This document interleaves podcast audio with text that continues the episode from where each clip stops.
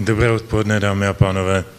Já si velice vážím pozvání na tohle vaše setkání, protože se přiznám, že eh, to téma, které jste zvolili, si myslím, že nás všechny tíží mě také a každým dnem a týdnem víc a víc s tím, jak překotněji se dějí věci kolem nás a jak málo je dokážeme ovlivnit. Nicméně jsou zde věci, které dávají jakýsi důvod k optimismu.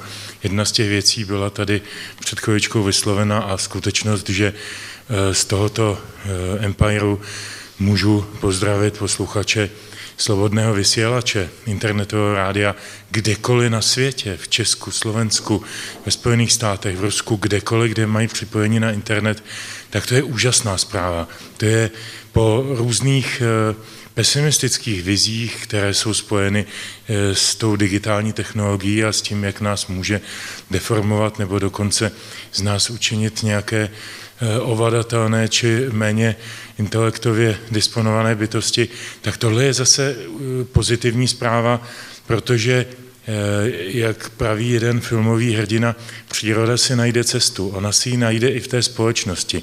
Funguje ten přírodní zákon úplně stejně. Když to nejde stávající cestou, nemají o nás, o vás, o tuhletu konferenci a o naše názory zájem mainstreamová média, Česká televize, Český rozhlas, eh, deníky, nevím kdo další, no tak mají o ně zájem jiná média a ona ta jiná média eh, mohou mít dopad a dosah Eh, mnohem a mnohem větší už dneska než ta eh, média tradiční nebo mainstreamová. Takže já jednak eh, zdravím tímto všechny posluchače Slobodného vysílače.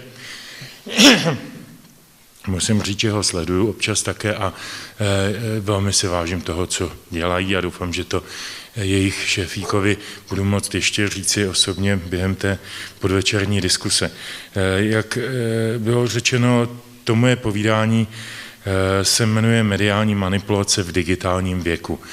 Eh, já se zabývám eh, manipulací, zabývám se manipulačními technikami, tím, kdo manipuluje, koho manipuluje, s jakým cílem, s jakým záměrem, co v manipulaci se má skrýt a proč se to má skrýt a jaké zájmy to má prosazovat, ta manipulace. Manipulace je, je v žurnalistice posledních určitě 80 možná i více let stálou, stálou přítomnou entitou a proto je potřeba si všímat toho, jak prostupuje i skrzevá ty digitální média a nebo ta digitální média a skrzevá celou tu technologickou revoluci. Takže mediální manipulace v digitálním věku. Omlouvám se, jsem trošku nastydlý, jak bylo řečeno, ta, ta počasí tomu moc nesvědčí. Žijeme v digitálním informačním světě. Toto banální konstatování má své objektivní parametry a také objektivní i subjektivní důsledky. Předně, jak rozumět pojmu digitální svět. Za základ ryze technologický můžeme vzít například práce Nikolase Negroponteho, zejména jeho studii právě digitální svět. Negroponte zde sice píše primárně o počítačových technologiích, ale to, oč mu jde, už nejsou samotné počítače, ale spíše způsob života, který přinášejí, jak jsou stále více zapojovány do každodenního života a jak pokračuje vzájemné propojování nejen počítačů, ale i počítačů a lidí. Společnost postupně, podle jeho vize údajně, v dohledné době opustí principy národních států a spíše bude se trvávat v digitálních společenstvích, která nebudou respektovat vzdálenosti a čas pro ně bude hrát jinou roli, než jakou hraje dnes. To je tedy eh, futuristická vize podle Negroponteho. Oč tedy jde? O to, že digitální technologie vstupují do našich životů nejen jako pomocníci v každodenní praxi, ale i jako formující, případně deformující fenomény společenské, nejen mezilidské komunikace. Nejen, že veškerou komunikaci zrychlují technické prostředky jako mobilní telefon nebo e-mailová pošta jsou v dnešním technickém světě nezbytností, ale především obsahově ovlivňují. Od těch nejjednodušších způsobů, jako je ikonizace sdělení, uvedu jednoduché vysvětlení. Ke stále většímu objemu dat, faktů a informací užíváme stále menší množství znaků, označení, pojmenování, případně symbolů, až se dostaneme k těm smajlíkům a k té ikonizaci toho sdělení. Až po ty vlivy nejsofistikovanější, záměrné a účelově podložené manipulace mediálními obsahy. Ještě v celku nedávno, a to se dostávám k tomu vztahu vlastně těch mainstreamových či standardních médií vůči takzvaným novým médiím, vůči internetu. Ještě v celku nedávno se k tématu zpravodajství, protože o to jde, o šíření informací v takzvaných nových médiích, autoři vyslovovali spíše s opatrným optimismem. Zacitoval bych například se statě Michala Šimunka. Multimediální žurnalistika není samozřejmě a priori imunní vůči manipulaci. Manipulace zde však jsou vzhledem ke zhuštěné přítomnosti otisků zaznamenávané události potenciálně komplikovanější. Multimédia jsou totiž nadána pevnější vazbou s reprezentovanou událostí a kontextem, ve kterém se odehrála. A v tomto smyslu je lze vnímat spíše jako naději, než hrozbu pro důvěryhodnost žurnalistiky. To jsou slova, která, myslím, by mnozí z nás podepsali. Naopak většinový názor, eh, zejména v posledních měsících, lze spíše vyjádřit jako obavu před internetovými médii a jejich obsahy. Tato obava může mít řadu podob. Jednu z nich popisuje například průzkum, eh, velmi reprezentativní průzkum, eh, který realizovala univerzita v Dieseldorfu. Tam autoři zkoumali na vzorku 1700, jednoho 1700, to je vysoké číslo, oslovených profesionálních žurnalistů, jejich postoj k novým digitálním médiím.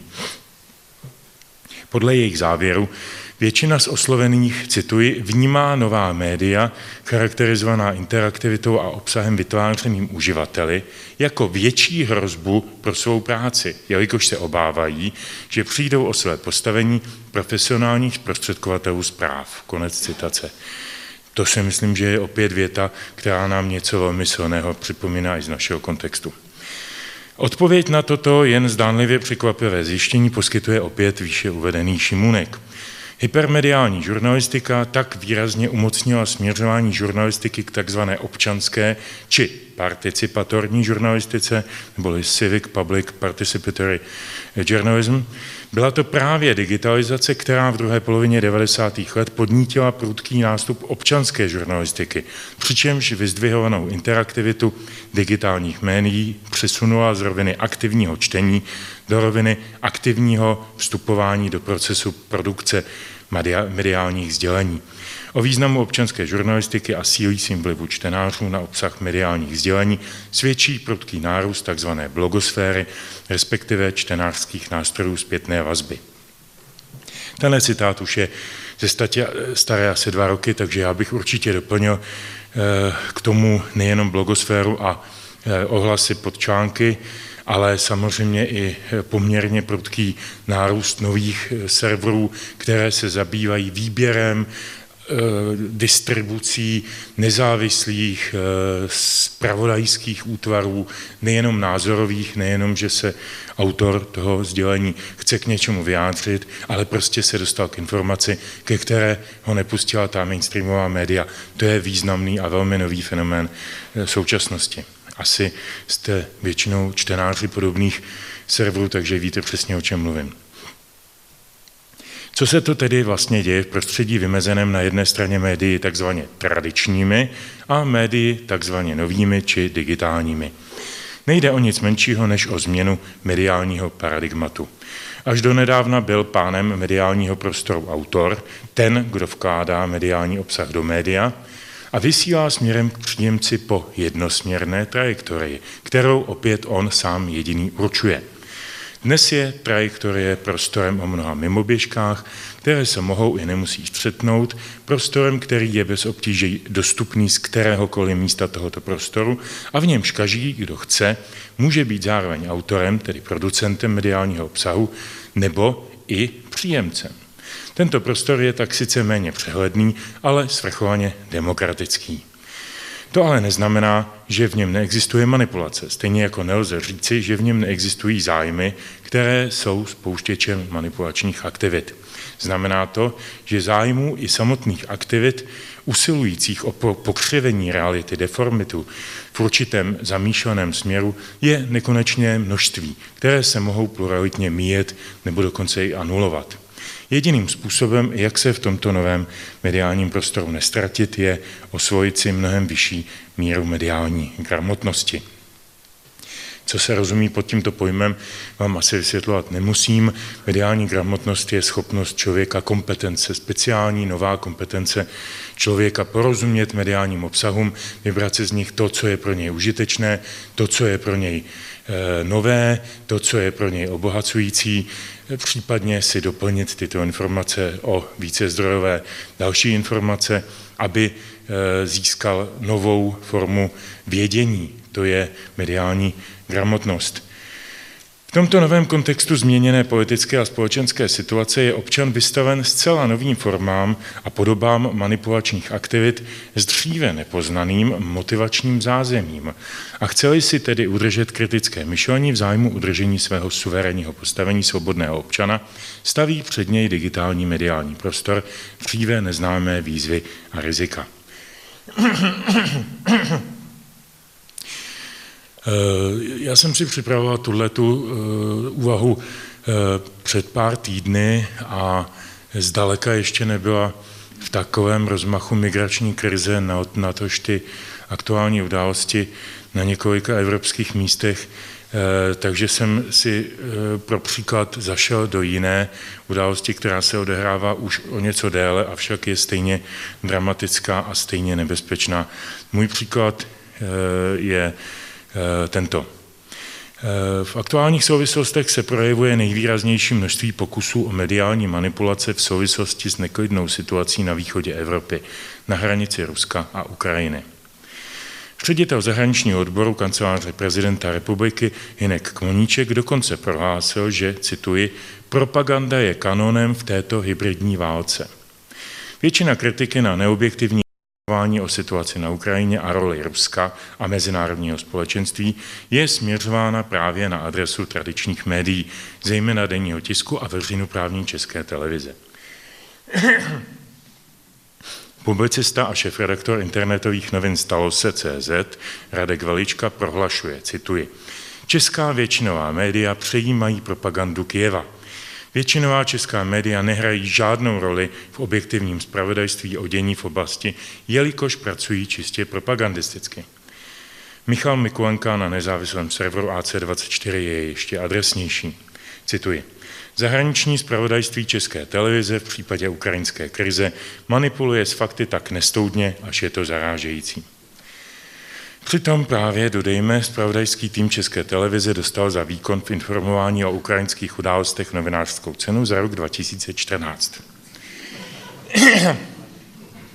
Jak si vysvětlit tento rozpor? V celku jednoduše. Porotách hodnotících novináře z mainstreamových, čili tradičních médií, jsou lidé zpětí právě a pouze s tímto typem médií. Vůči novinářům z digitálních médií je většinou udržováno mlčení nebo občas nahlas vyslovený despekt. To se týká samozřejmě těch digitálních médií, která zastávají buď opačné názory než média tradiční, nebo se snaží vyváženěji než tradiční média zveřejňovat informace z různých názorových pozic a zdrojů. Je třeba říci, že takových je dnes Česku dostupná většina. Jak je ovšem patrné při pohledu do zahraničních médií, nejsme v ohledu kritiky chybějící nestranosti tradičních médií velkou výjimkou. Také v zahraničí se vedou diskuse, často až boje, mezi sférou tradičních médií, které přicházejí o publikum, a tedy vliv, a nově mohutně nastupujícími médii digitálními. Jako příklad uveďme vyjádření amerického novináře Roberta Perryho v konzorcium News.com. Cituji, americká média přišla kvůli Ukrajině o zbytky objektivity. Dobrý novinář by měl nestranně prezentovat názory obou stran, aniž by se uchyloval k propagandě, ale americká média zjevně takto nefungují.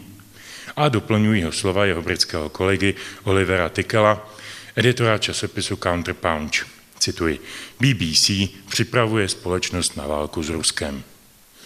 Je zřejmé a aktuální politická Neklidná politická vojenská situace na východě Evropy je toho názorným příkladem, že soupeření mezi tradičními a novými digitálními médii nabývá na razanci.